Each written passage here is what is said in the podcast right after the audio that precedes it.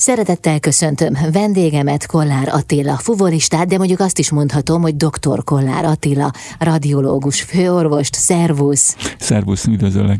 Ez két nagy terület, két egész embert kívánó terület, a zene és az orvosi hivatás. Neked mégis mind a kettő bőven jelen van az életedben. Hol ismernek meg többen, hol vagy híresebb, hol kapják fel a fejüket többen rád? Hát azt hiszem az életemnek a nagyobb részét azért az orvosi munka teszi ki, különösen most az utóbbi évtizedekben.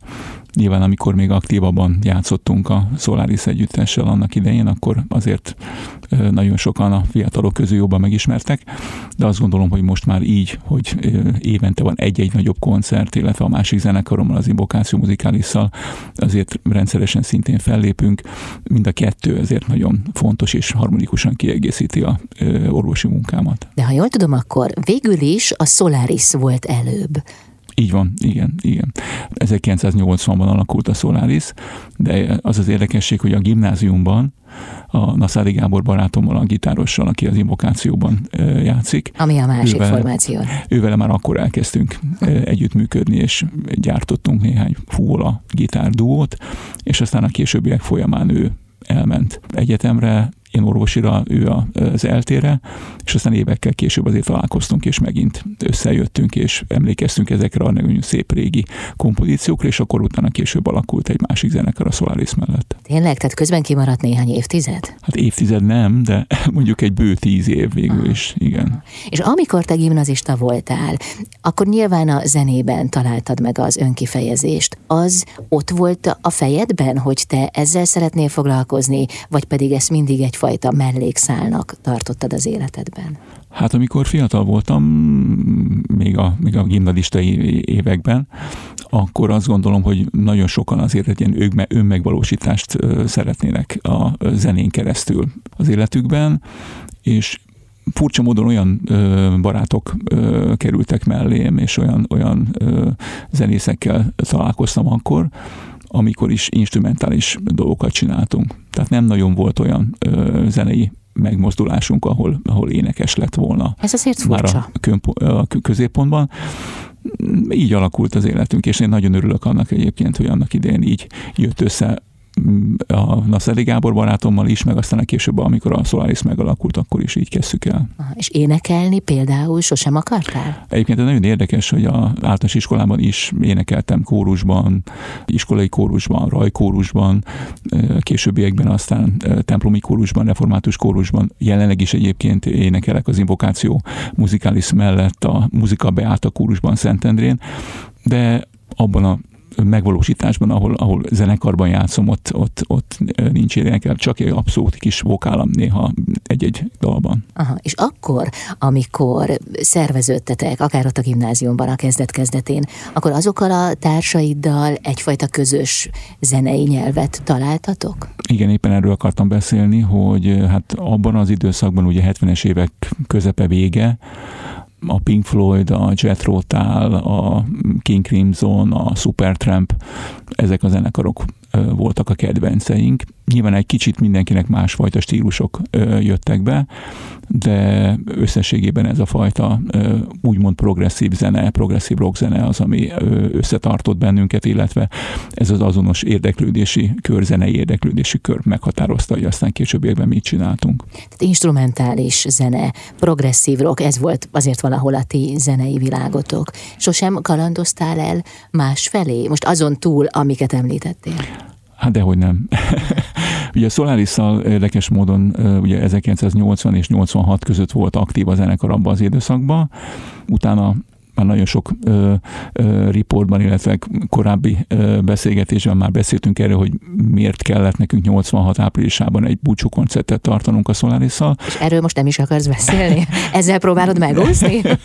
hát igazából ö, az már egy óriási nagy fegyvertény volt, hogy nekünk 84-ben instrumentális zenekar létünkre megjelenhetett egy nagy lemezünk. Ez abban az időszakban egyébként egy óriási nagy teljesítmény volt nagyon sok olyan zenekar létezett akkor, nálunk technikailag talán jobb zenekarok is, vagy nagyobb tudású zenekarok is, akiknek nem lehetett nagy lemezük, és nem jutottak el erre a szintre. Hogyha csak a V73-at vagy a Pantareit említeném abban az időszakban, és az íznek úgy lett aztán nagy lemeze, hogy énekük, énekest kellett ö, választaniuk, és ö, így jutottak el arra a ö, lehetőségre, hogy nagy lemezük legyen.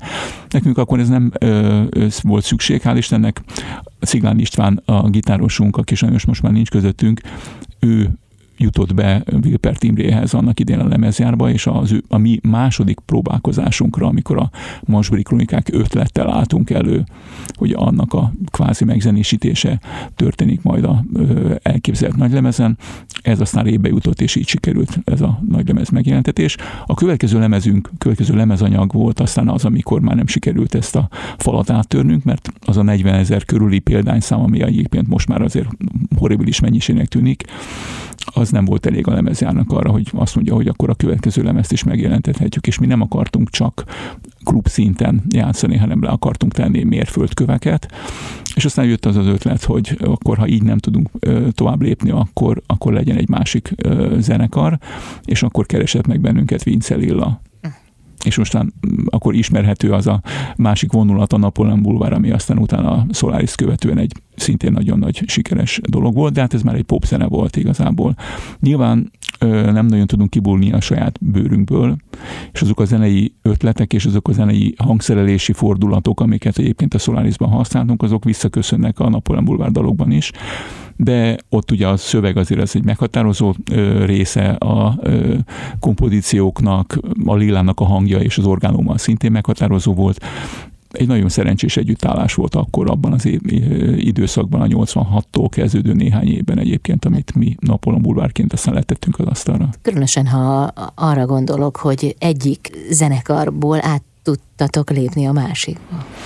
Igen, hát nekünk mégis ott egy óriási nagy lehetőség volt, hogy abban az időszakban, ugye 86 áprilisában volt a Búcsú koncert, és 86 nyarán volt az Interpop Fesztivál, Aha. és annak a fesztiválnak a díjnyertes dala volt a Kérlek ne félj, és onnantól kezdve aztán már a következő lemez megjelentetés, ez nem volt kérdés. Már szárnyaltatok. és előtte már egyébként mi fél évvel ezelőtt már elkezdtünk együtt dolgozni a Lillával, tehát nem arról szólt a dolog, hogy jó Isten, most nekünk egy nagy lemezanyagot össze kell raknunk, tehát volt miből választani, hál' Istennek. Aha, köszönöm szépen. Rátérünk még ezekre a legendás időkre, hiszen képzeld el, vannak olyan hallgatóink, akik még nem is éltek akkor. Hát igen. Kollár Attila, fuvolista a vendégem. Jövünk mindjárt vissza. Kollár Attila, fuvolista a vendége, vagy éppen dr. Kollár Attila, radiológus főorvos, melyiket szereted jobban, melyik van közel hozzád most, hiszen könnyen el tudom azt képzelni, hogy az ember különböző szakaszaiban az életének más tart fontosnak. Te most hol tartasz? Hát nyilván az orvosi ö, hivatásom azért az a egyetem befejezése után elkezdődött, és ez most is tart, és az, hogy folyamatosan lépést kell tartanom a tudományjal, folyamatosan a radiológián ott kell tartanom a szemem, ez meghatározza azt, hogy, hogy erre mindig oda kell figyelnem, és ez az életemnek a nagyobbik részét teszi ki, a napomnak a nagyobb részét teszi ki a munka.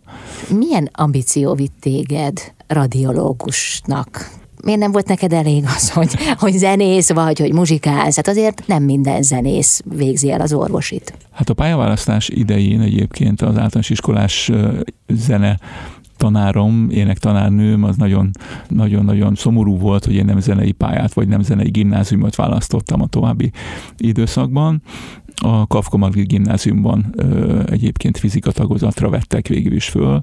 Jó lehet biológia tagozatra jelentkeztem, de aztán nagyon örültem annak egyébként, hogy fizika tagozatot végeztem, mert ö, a felvételi szempontjából, az orvosi egyetemi felvételi szempontjából az is egy nagyon fontos része volt a felvételének. Elsőre nem vettek föl, akkor dolgoztam egy évig a női klinikának a berkein belül, mint műtős fiú, uh-huh. és utána a következő nekifutása hál' Istennek sikerült, és így aztán utána hat év alatt elvégeztem az egyetemet. Miért éppen radiológia? Mit találtál benne? hát a képalkotás is egyfajta művészet. Én a fiataloknak, mert az egyetemen rendszeresen ö, oktatom a hallgatókat is, meg a, meg a fiatal radiológusokat is, akik hozzánk kerülnek rezidensként, azt szoktam mondani, és különösen az ultrahangra igaz ez egyébként, mutasd meg, hogy milyen képeket készítesz a vizsgálatról, és megmondom, hogy téged mennyire érdekel az, amivel foglalkozol. Tehát ott nekem kell véres verejtékkel kidolgoznom a képet, meghatároznom, hogy milyen síkban vizsgálom azt az adott szervet, amit éppen nézek. Tehát, és utána ezeket a képeket, hogyha akarom, akkor a későbbiekben fel tudom használni tudományos munkára, és a dokumentáció nagyon fontos, hogy a, amikor utána már más vizsgál, akkor lássa azt, hogy mi történt a beteggel előtte. És ez egy igényszint mindenképpen. Tehát én nagyon fontosnak tartom azt, hogy a dokumentáció, mert egyébként is a orvosi munkánk során a képalkotásban nem tudunk másképpen megmozdulni, csak a képekkel, tehát az alapján tudunk előrelépni, és az alapján tudjuk megfejteni a betegségeket, hogy mi hogyan áll össze. És ez egy detektív munka is. Tehát nagyon érdekes ez a munka, és ráadásul még a manualitás is benne van, hogyha valaki a, szereti a, a, a orvosi munkán belül nem csak a, a, a detektív részét ennek a dolognak.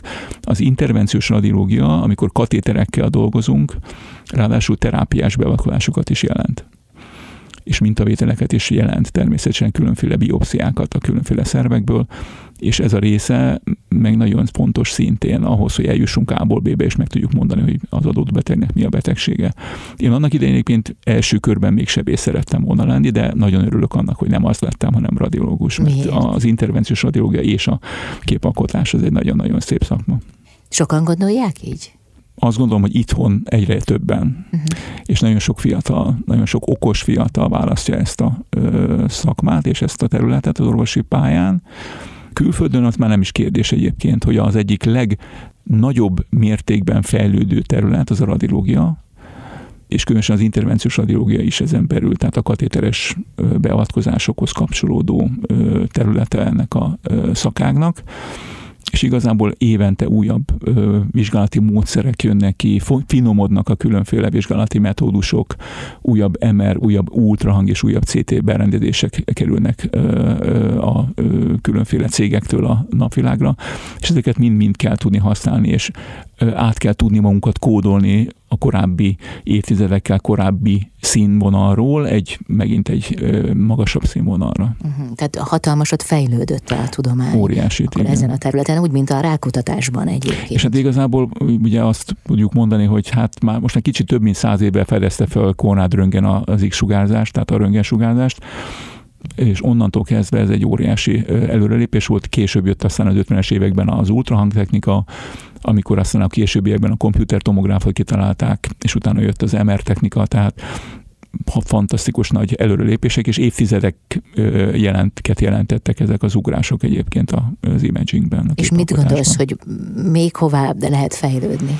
Hát nagyon-nagyon-nagyon tágak a lehetőségek, ma már egyre inkább molekuláris szintű a képalkotás, tehát igazából most nem akarok ebbe ennyire belemenni, de, de, de, de ugye a képekkel dolgozva most már nagyon-nagyon pontos diagnózisukat tudunk mondani sokszor. Tehát igazából, ha összerakjuk a betegnek a korelőzményét, tudjuk a labor eredményeket, és utána a képalkotással látjuk azt, hogy mi történik a ö, különféle szervekben, akkor majd, hogy nem a tálcán tudjuk kínálni akár a belgyógyászatnak, akár a sebészeknek azt, hogy akkor ez a beteg betegsége, és akkor hogyan kell a későbbiben kezelni, az már nem a mi feladatunk, de ahogy mondtam, a katéteres bealkodásokkal nagyon sok mindent tudunk tenni egyébként intervenciós módszerrel is. Aha. És ez téged nagyon igénybe vett ez a munka? Tehát annak idején, amikor kezdted az orvosi pályát, akkor te a zenét, azt egyfajta kikapcsolódásként élted meg? Igen, abszolút másképpen veszi igénybe az embert egyébként a, az orvosi munka meg a, meg a zene. Egyfajta kikapcsolódás és egy nagyon-nagyon üdítő tevékenység az, hogyha az ember a orvosi munkája mellett a zenével tud foglalkozni, és jó, hát abban az időszakban, 80-as évek, én 85-ben kezdtem el egyébként az orvosi munkát, a radiológiai klinikán az egyetemen, a Szemelvesz Egyetemen, akkor még nagyon aktívak voltunk, és hát abban az időszakban Napoleon bulvárral tavaszi, őszi hatalmas nagy turnék voltak, tehát akkor azért bőven sokszor éjszaka értünk haza, és rá másnap reggel, mint ha mi se történt volna, mentem dolgozni. Tehát azért abban az időszakban ez belefért még, most már talán egy kicsit kevésé férne így bele az életembe. Aha, és akkor azt mondták a távol léted alatt, a doktor úr most épp egy turnén van, majd jön. Hát nem, mert reggel ott voltam dolgozni. Hát, na jó, de biztos, oké, okay, de hogy azért mégiscsak az ugye ott volt a köztudatban, hogy te most éppen turné igen, vagy. Igen, persze. Ugye? Igen, Tehát igen. amolyan sok orvosról valószínűleg nagyon, nem volt elmondható. Nagyon kedvesek voltak a kollégáim, mert sokat segítettek abban, amikor ügyeletcsere, vagy, vagy éppen egy-egy nagyobb blokkot játszottunk vidéken, és nem érkeztünk haza, hanem négy-öt koncert volt egybe, akkor egy-egy napszabadságra azért el tudtam menni, tehát ebben azért nagyon sok segítséget kaptam a kollégáktól. Egyébként sosem hiányoztál? Zene hát, miatt? Igazából mondom, Mindig csak átszervezted. Igen, azt gondolom, uh-huh. hogy hát a szabadság meg így a ügyeletek átkódolása, ez belefért ebbe az időszakba, és hál' Istennek a vezetők, akik fölöttem voltak, és akik egyengedték az utamat, ők is nagyon megértőek voltak, és tetszett nekik az, amit csinálok. Szerintem büszkék voltak rád. Remélem, igen. Jövünk vissza, folytatjuk a beszélgetést Kollár Attila fuvolistával. Kollár Attila, fuvolista, a vendégem, aki a Solarisban játszott, játszik is, hát olyannyira játszik, hogy éppen most volt a 40 plusz második jubileumi koncert, 42. na, de ugye valójában a 40-et ünnepeltétek, erre még rátérünk. Játszottál a Napóleon bulvárba is, de engem annyira izgat az az elszólásod, amit az előbb az orvosi munkáddal kapcsolatban említettél, hogy, hogy jelen van a detektív vonal, vagy a nyomozói szál. Szóval, ha ez benned megvan, ez az ambíció, vagy ez az érdeklődés, akkor ennek valahol a zenében is meg kell jelenni. Hát igen, mert ha az ember kitalál valamilyen témát, egy-egy zenei motivumot, akkor ö, mindenképpen motoszkál az ember agyában az, hogy ez milyen körítés mellett szólalna meg a legjobban és mivel hál' Istennek ugye zenésztársakkal vagyunk körülvéve, így nem csak arról szól a dolog, hogy otthon valaki kitalálja a főszólamot, a kísérletet, nyomtatjuk a kottákat, és mindenki eljátsza azt, amit akar, hanem ez egy csapatmunka. Ugyanúgy az orvosi munka is egyébként egy csapatmunka, hogy akkor egy ilyen párhuzamot találjak a kettő között. És egy nagyon izgalmas dolog az, hogy a zenében, amikor a próbateremben valamilyen témát lehozunk, és akkor ezt elkezdjük hangszerelni, sokszor elvetjük az egyik verziót, akkor következő alkalommal megint előveszük. 80-as években, amikor a solaris rengeteget próbáltunk, volt olyan hét, hogy három-négy nap is lementünk a próbaterembe, és négy-öt órákat próbáltunk, akkor születtek meg ebben a zenei olvasztó tégelyben azok a kompozíciók, amik aztán véglegesen későbbiekben rögzítésre kerültek a Rádió 8 stúdiójában is, meg később a lemezekre. Tehát meg voltak olyan kompozíciók, amiket most ö, ö, újra elővettünk, és olyan témák, amik korábban nem kerültek aztán végül is lemezre. A legutolsó lemezünk, ami most a Masbéri Kronikák 3, erre is készül most egy olyan dal, amit én még megtaláltam egy régi kazettás felvételen, próbatermi felvételen, és abból az egyik témát azt felhasználtam most egy dalnál. Tehát nagyon érdekes dolog ez így. Hogy... Hát akkor végül is nyomozó is vagy, nem? Vagy az, az, az összefoglalja mind a két nagy látszólag különálló területet. Igen, meg hát abban is azért nyomozást ö, lehet tetten érni, hogy az ember honnan jut el hova. A zenei érdeklődés, ugye az, hogy a Supertramp, a Kansas, a Rotal, ezt átmenteni, ezt a fajta zenei érdeklődést átmenteni a saját zenei ízlésünkbe, és a saját szűrőnkön át engedni ezt a dolgot. Ez is egy nagyon érdekes dolog. A radiológiai helységben szól a zene? Nem, mert ott elvenné a figyelmet ezelől. Amikor néhány órás pihenés, vagy néhány órás munka után egy-egy tíz percre elmegyünk pihenni, és megiszunk egy kávét, akkor természetesen a közös helységben, a lőgei helységben ott azért szól a zene. Ez egy pici pihenést jelenthet. És meg tudtok állapodni abban, hogy mi szóljon, hogy milyen műfajú zene? Hát ez teljesen ö, vegyes felvágott. Én nagyon szeretem a komoly zenét is, uh-huh. a progresszív rock zene az mondjuk egyértelmű, hogy Igen. ezt is nagyon szeretem, szeretem, de ugyanúgy szeretem egyébként a jazz is, tehát abból nem minden, de, de azért egy részét igen. Jó lehet azért az ember végül is egy komoly zenei képzettséggel indul a zeneiskolában, és hát amikor aztán utána ebből már nagyon sok minden más kinő a későbbiekben. Aha. Az előbb valami olyasmire utaltál, hogy az ultrahang vizsgálat során nagyon fontos szempont az, hogy a vizsgáló orvos az hogyan, milyen szögben nézi meg a, a páciens adott szerveit? Igen, hát ennek a vizsgáló módszernek az a sajátja, ugye, hogy van egy vizsgáló fej, amit a kezünkben tartunk, és mi határozzuk meg, hogy éppen milyen síkban Igen. ábrázoljuk az adott szervet, mondjuk egy májat vagy egy vesét és hát ugye az adott elváltozás, amit mondjuk találunk az, ezekben a szervekben, azokat milyen síkból milyen jól tudjuk megjeleníteni, és akkor ennek a kétféle síknak, vagy többféle síknak a ö, szintetizálásából fogjuk tudni elképzelni azt, hogy ez három dimenzióban hogy is néz ki. Nyilván most már a különféle egyéb képalkotó módszerekkel a komputerek maguk rakják össze ezeket a háromdimenziós rekonstrukciókat, de az ultrahang az egy vérelverejtékkel végzendő vizsgálómódszer, tehát ott nagyon komoly tapasztalatokra van szüksége annak, aki erre a képalkotó módszerre adja a fejét, és hát ez a fiataloknál is egyértelmű a képzés során, hogy ez több hónapig játszik, játszik szerepet a felkészülésben, miután eljutnak majd a későbbiekben a szakvizsgára, úgyhogy az ultrahang nélkül nincsen radiológia. Hmm. Ez azt is jelenti, hogy rendkívül nagy a súlya annak, hogy az adott orvos mondjuk éppen megtalál-e egy elváltozást, akár egy daganatot, vagy sem. Tehát rajta múlhat egy ember élete. Igen, és hát itt a tapasztalat az, az mindenképpen egy nagyon fontos tényező, hogyha az ember a meglévő klinikai információk alapján gyanú, gyanít valamit, és mondjuk ultrahanggal még adott esetben nem is látja teljes egészében, vagy éppen csak gyanús az az elváltozás, akkor tudjunk tovább lépni. Aha. Tehát ezek egymásra épülnek, ezek a különféle képalkotó módszerek, úgyhogy a szintetizálás az ebből is adódik aztán később. És ebből a rendkívül felelősségteljes munkából, amikor te így a zenevilágába kirepülsz, akkor mit ad ez neked? Hát egy nagyon-nagyon kellemes megnyugvást igazából, hogy, hogy a munkám mellett ráadásul ez is egy kreatív terület, tehát ugye a, a, zenei munka azok mellett, hogy ugye nagyon sokszor a koncerteken mégis meglévő kompozíciókat adunk elő, de nagyon sok szólisztikus rész is van benne, ugye minden koncert más és más. Mások a közönség, mert a visszajelzések is másak, és mások azok a szólisztikus részek, amelyeket beleteszünk a dalokba, és hát ettől szép az egész, hogy, hogy folyamatosan tudjuk egymást inspirálni a zenekaron belül is, uh-huh meg a próbák során is egyébként, úgyhogy ez nagyon-nagyon nagy öröm. Ah, meg hát neked is jó, hiszen így van átjárás a, a két terület között, tehát egyfajta hidat képeztél saját magadnak. Igen, azt gondolom, hogy hát nem én vagyok egyedül, aki egyébként Na jó, hát most veled beszélgetek.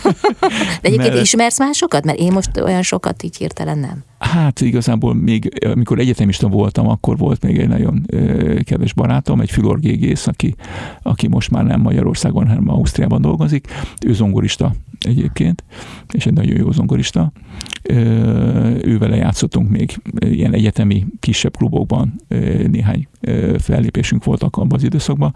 Ő jutott most először eszembe. Aha. Nekem meg az, hogy zenészek között sok a matematikus, de nem orvos. Hát lehetséges, hogy ez is részben. Tehát a zene és a matematika között ugye szoros így van, kapcsolódás igen, van. Nyilván, Aha. igen, igen, ott azért igen, kell tudni azért számolni. Igen. Nyilván nem csak a négy negyed meg a három negyedet kell tudni kiszámolni, de nagyon sok minden mást. Úgyhogy ez valóban szintén belejátszik ebbe. Jó, hát sokan azért nem vagytok. Jövünk vissza, Attila, most már a zenéről lesz szó. Jó? Kollár Attila, futbolista a vendégem. Kollár Attila, fuvolista, dr. Kollár Attila, radiológus főorvos a vendégem, hát a kettő ugyanaz.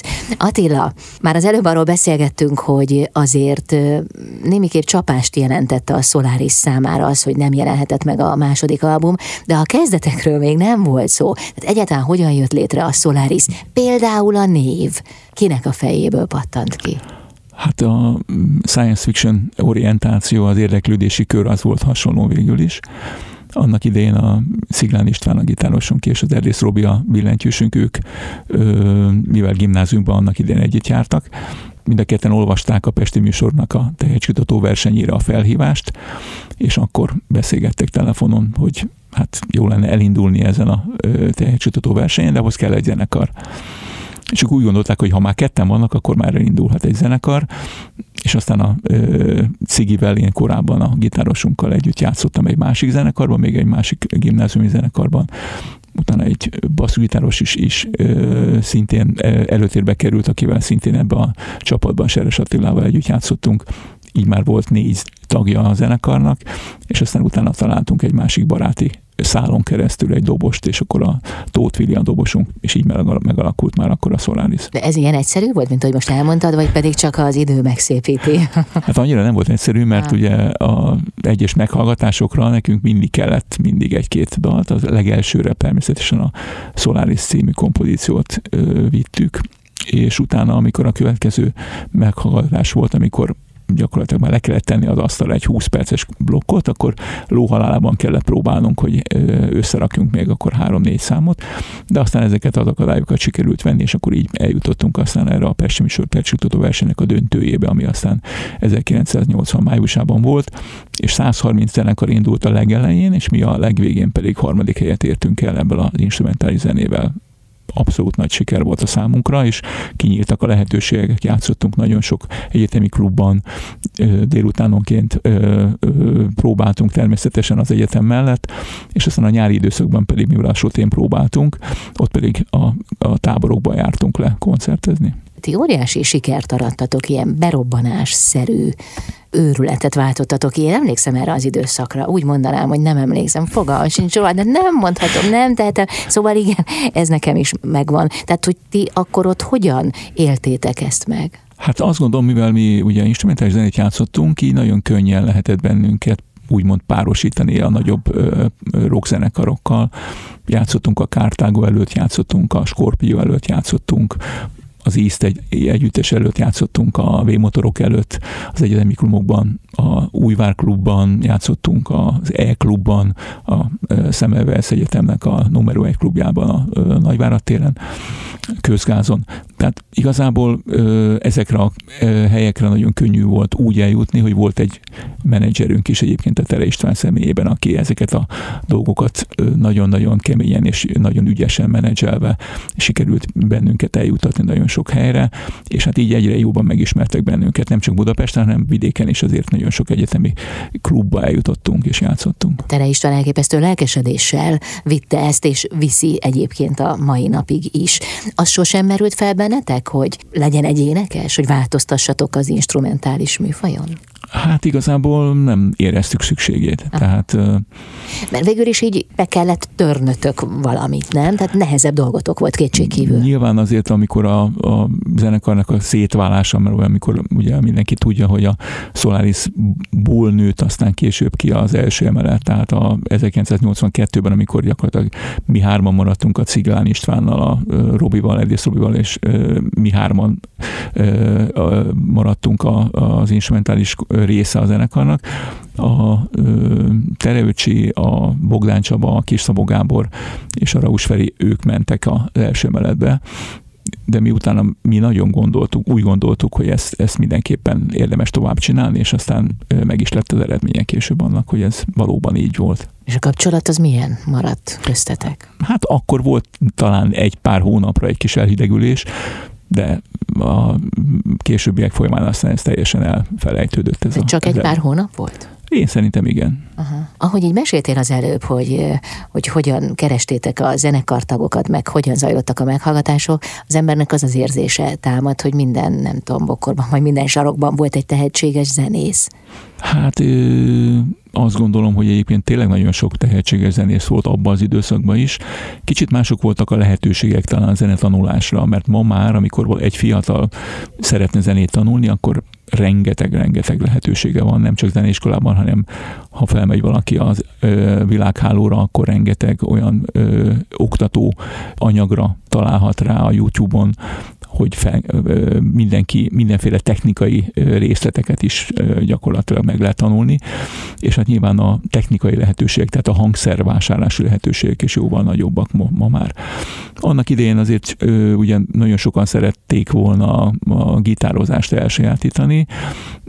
Én nekem a fúvós hangszerek jutottak, hál' Istennek. Én ö, furujászni tanultam általános iskolában, és aztán utána, amikor a, az egyik ilyen gimnáziumi zenekarban fur, furujáztam, akkor mondták, hogy ez nagyon szép, de azért próbáljak meg valami komolyabb hangszert, és akkor tanultam meg gimnadistaként egyébként fúvolázni. És a zongora az kimaradt, mint első hangszer? Nyilván kiegészítő hangszerként és harmónia ö, ö, fűzéseknek a megtanulására és kigondolására a, a billentyűs hangszer elengedhetetlen, vagy pedig a gitár természetesen én, én maradtam a zongora mellett. Aha. De abban az időben volt egy húzása a zenekar alakításoknak. Tehát nagyon sok zenekar jött létre már a gimnáziumokban is. Tehát ez ma már talán nincs annyira jelen így, ilyen formában, ennyire erőteljesen. Hát én csak a gyerekeimnek a példáját tudom ö, nézni, valóban ö, azért kevesebb talán ez a ö, mostani ö, időszakban. Akkor talán ö, jobban ö, érezhető volt, hogy, hogy, hogy a rockzene, a popzene az, az jobban betört az, a fiataloknak az életébe elementáris erővel hatott nagyon sok zenekar abban az időszakban.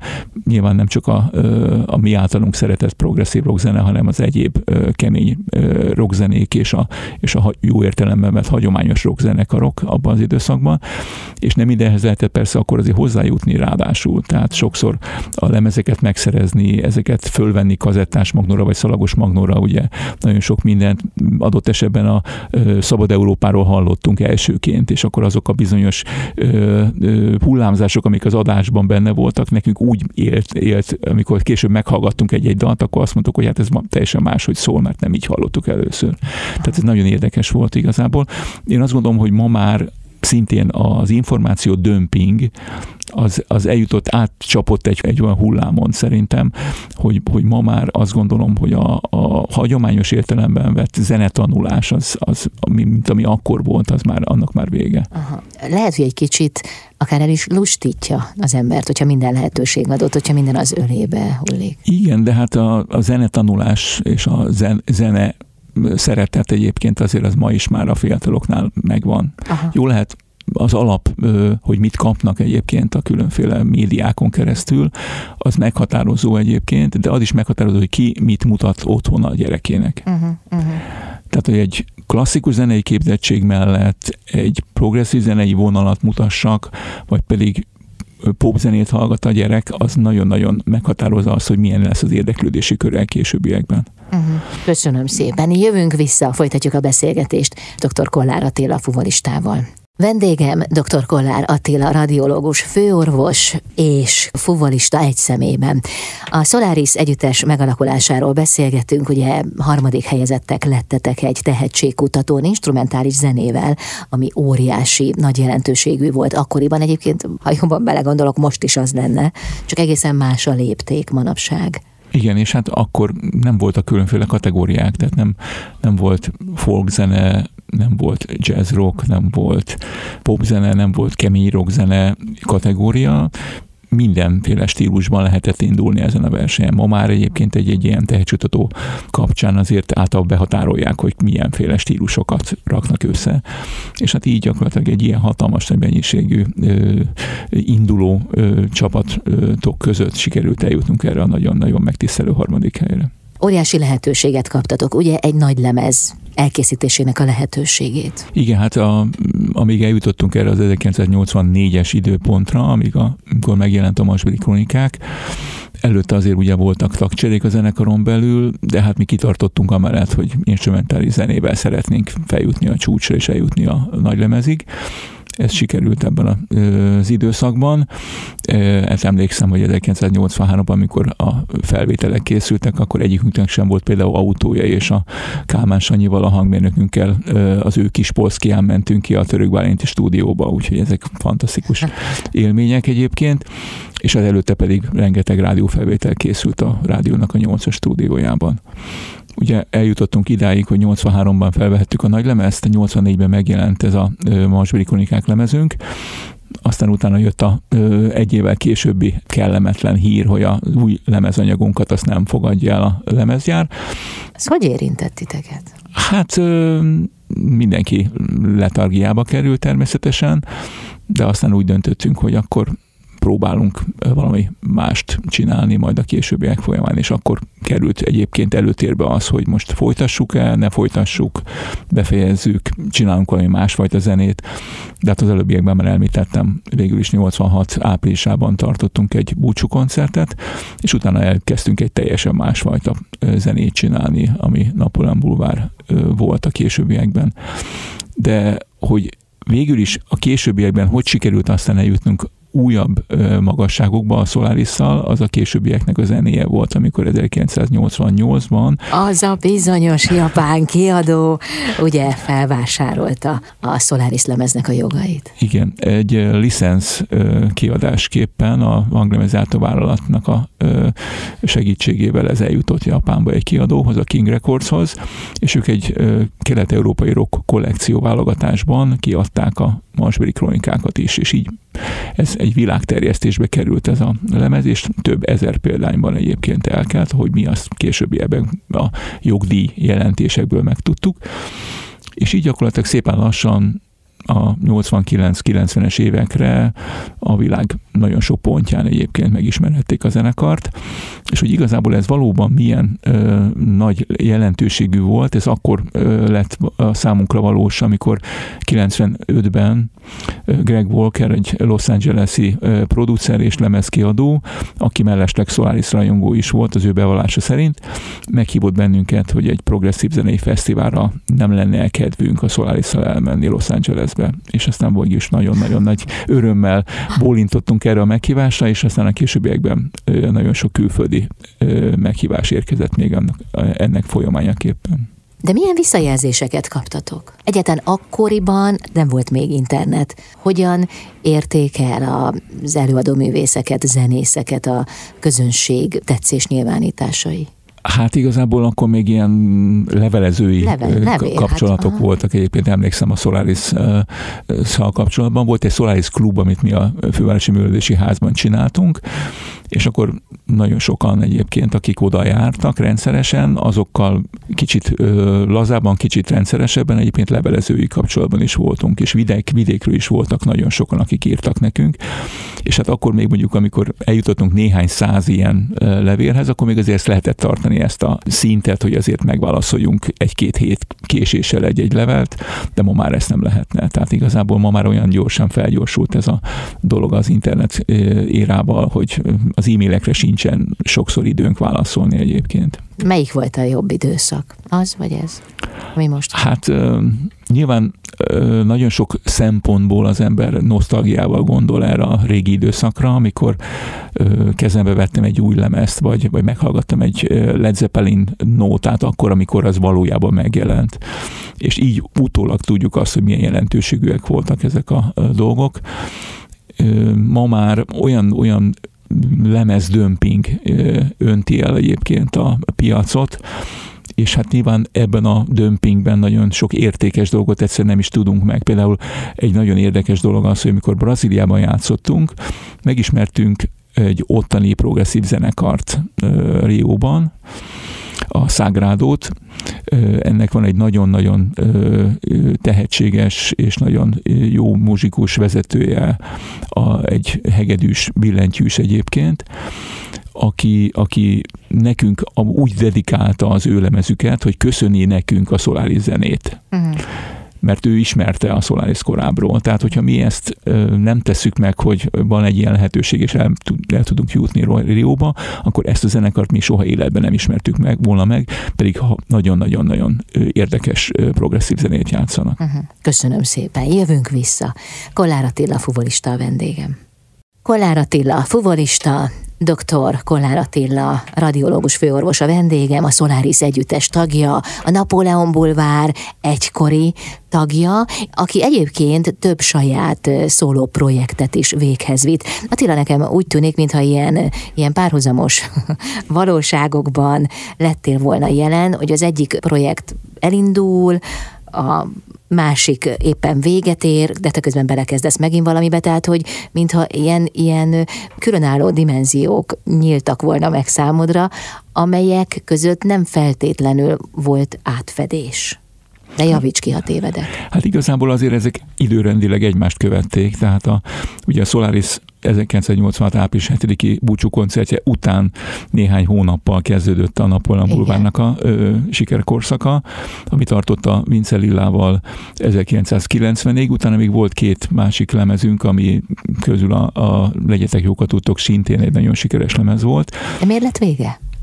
Mm, hát azt gondolom, hogy itt igazából részben voltak ö, ö, a zenekaron belül is ö, nem teljesen ö, ö, megértések, hogy hogyan folytassuk tovább, meg azért a kiadó, aki akkor ö, kezelte a dolgainkat, ő sem állt a helyzet magaslatán.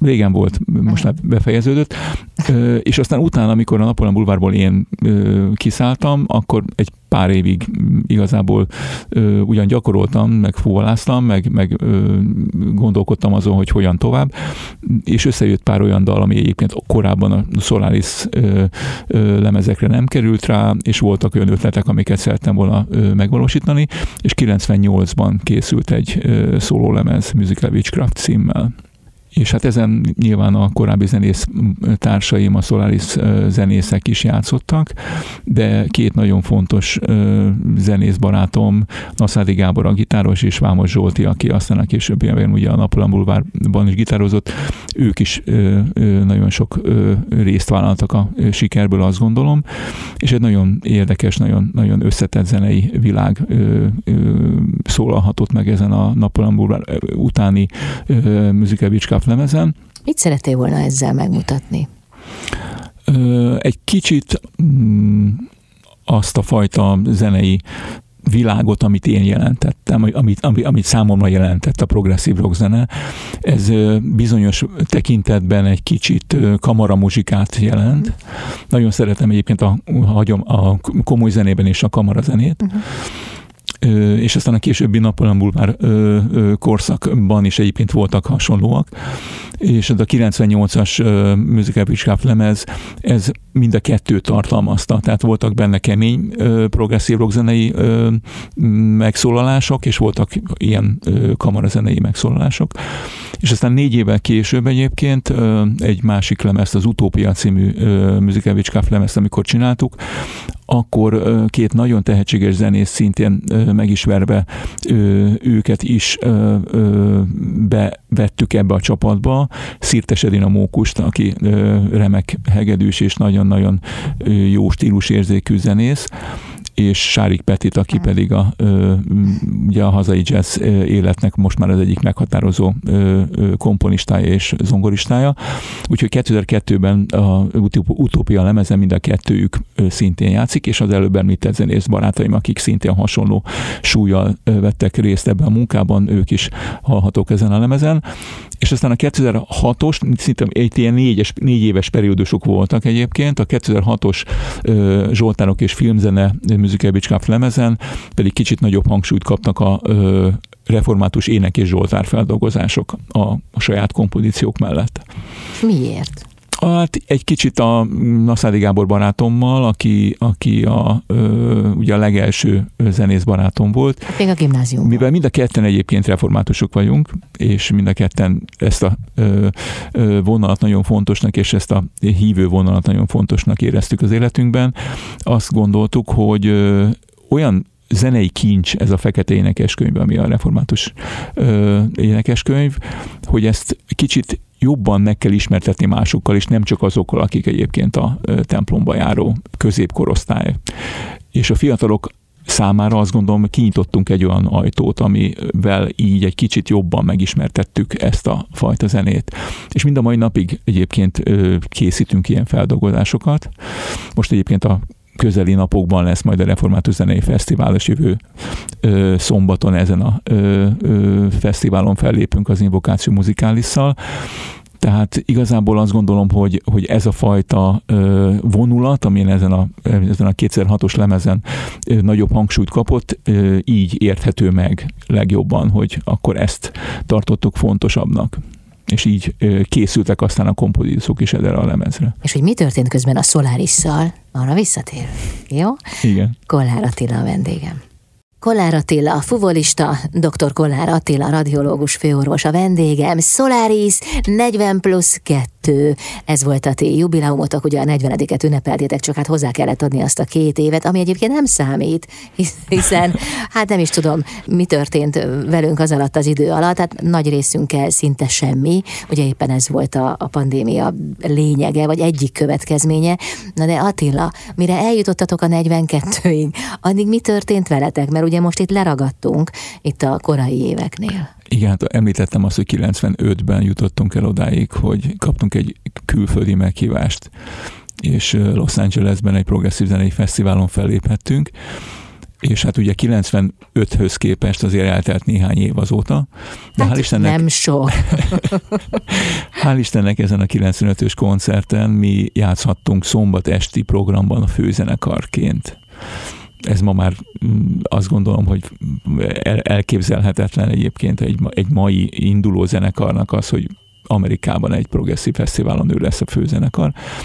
Hál' Istennek nekünk ez akkor megadatott, és erről készült is egy felvétel, és, el, és készült egy dupla CD Live in Los Angeles címmel.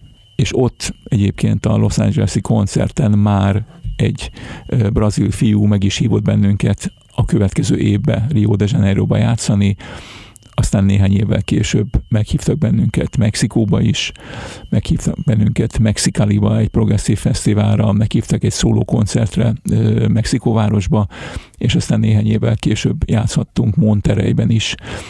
Ott mutattuk be egyébként a Nostradamus lemezünket, ami 99-ben jelent meg. Tehát igazából eljutottunk odáig, hogy volt igény arra, hogy ne csak régi dalokat játszunk, hanem újakat, és mi is eldöntöttük, hogy akkor csinálunk új kompozíciókat is, és akkor így indult el aztán kicsit lassan, de természetesen elég megfontoltan az, hogy 99-ben készült egy új lemezünk, és aztán későbbiekben ezt külföldön be tudtuk mutatni. És aztán a 2000-es években ott volt egy néhány éves szünet, mm.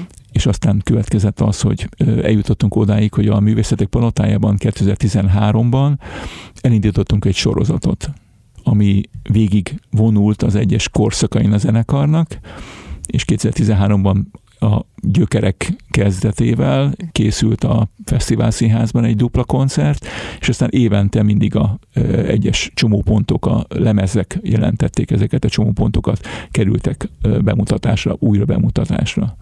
És hogyan zajlott az alkotó munka az együttesben? Hát a későbbi időszak azért egy kicsit már másféle munkát jelentett, munkametódus jelentett. Ugye a komputerek azért beléptek már az életünkbe. Hát kell lett volna kikerülni, nem is lehetett. Igen, tehát mindenkinek volt otthon lehetősége azokat az ötleteket kicsit jobban kibontani, mint előtte. És így nem kellett annyit eltöltenünk a stúdió munka mellett a próbateremben, a hangszereléseket kicsit jobban ki lehetett próbálni, tehát tágította a teret a különféle megszólalásoknak a kipróbálására.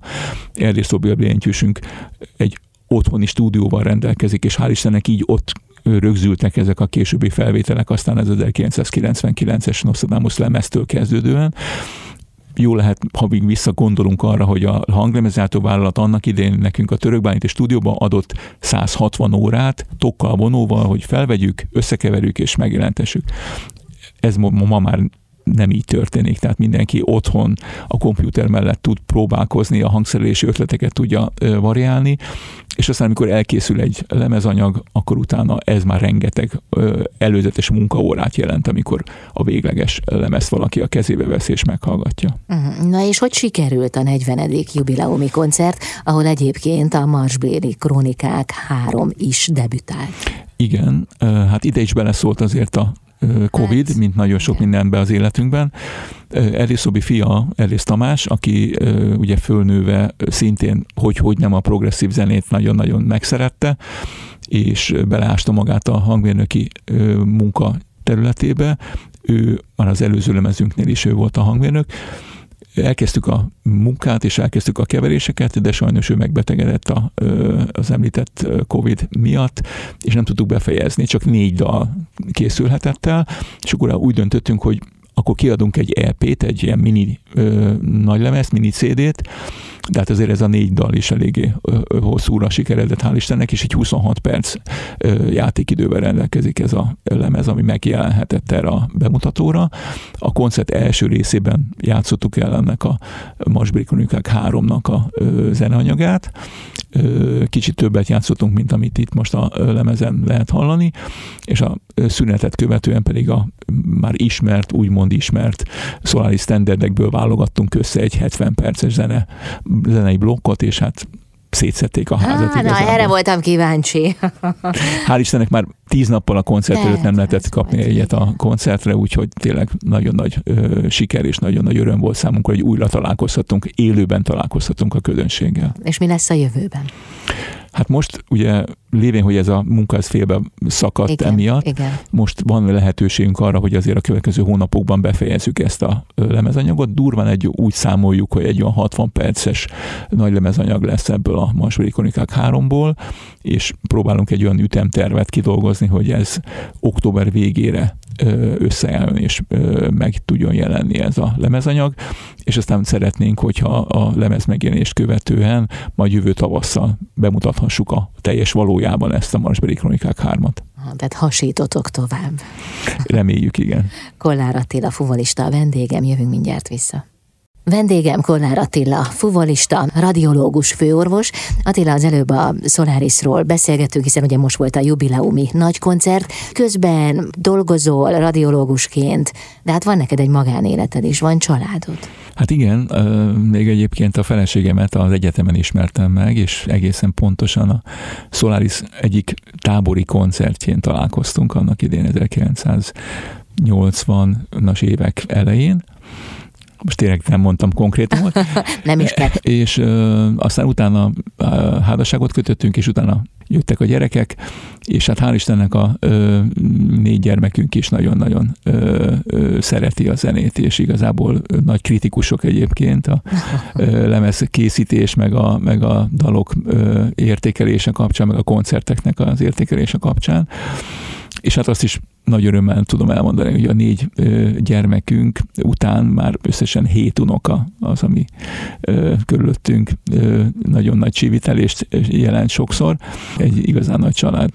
És mit mondtak a gyerekek, akik már nyilván felnőttek tekintve, hogy hét unokád van, a jubileumi koncertre? Hogyan értékelték? Mondtad, hogy nagyon kritikusok. Hát nagyon tetszett nekik, nyilván ö, szerették volna egy kicsit nagyobb részében hallani az új zenanyagot, tehát olyan technikai ö, problémákat, meg a, meg a, ö, a körülményeket már előbb elmondtam és nekik már persze előtte mutogattam ezekből az új dalokból néhányat, és nekik tetszett egyébként ez a fajta új zenei vonulat. Nyilván az, hogy mit játszottunk aztán a koncert második részében, ők egy-két számot hiányoltak, hogy játszhattunk volna más lemezekről is, de hát nem lehet a közönséget annyira leterhelni, hogy utána két órán keresztül még játszunk. Majd reméljük, hogy a következő koncerten egy kicsit más fajta merítést is lehet a közönségnek megmutatni. Nekem már vannak ötleteim ebben kapcsolatban, meg hát persze ezt megbeszéljük majd a zenekaron belül a gyerekek muzsikálnak? Igen, a, ö, ö, mindannyian tanultak egyébként ö, zeneiskolában. A Szilvi lányom ő zongorázni tanult annak idején, Kriszti lányom ő fuvolázni és aztán hegedülni, Andis ő ö, trombitált és harsonált, Sári lányom pedig hegedült. Unokák?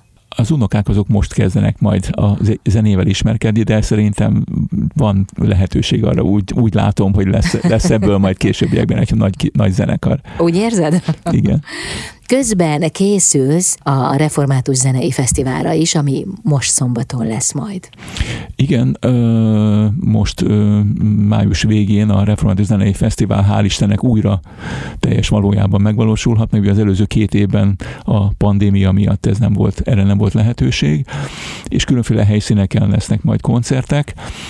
Nekünk a Calvin Kamara kertben egy, ahogy a nevében is benne van, egy kamara összeállítás során van lehetőségünk koncertezni az Invokáció Muzikálissal, tehát szombat esti programban fogunk játszani, ugye este 6 óra tájban. Invokáció Muzikális. Mi lesz a következő projekt ezzel kapcsolatban?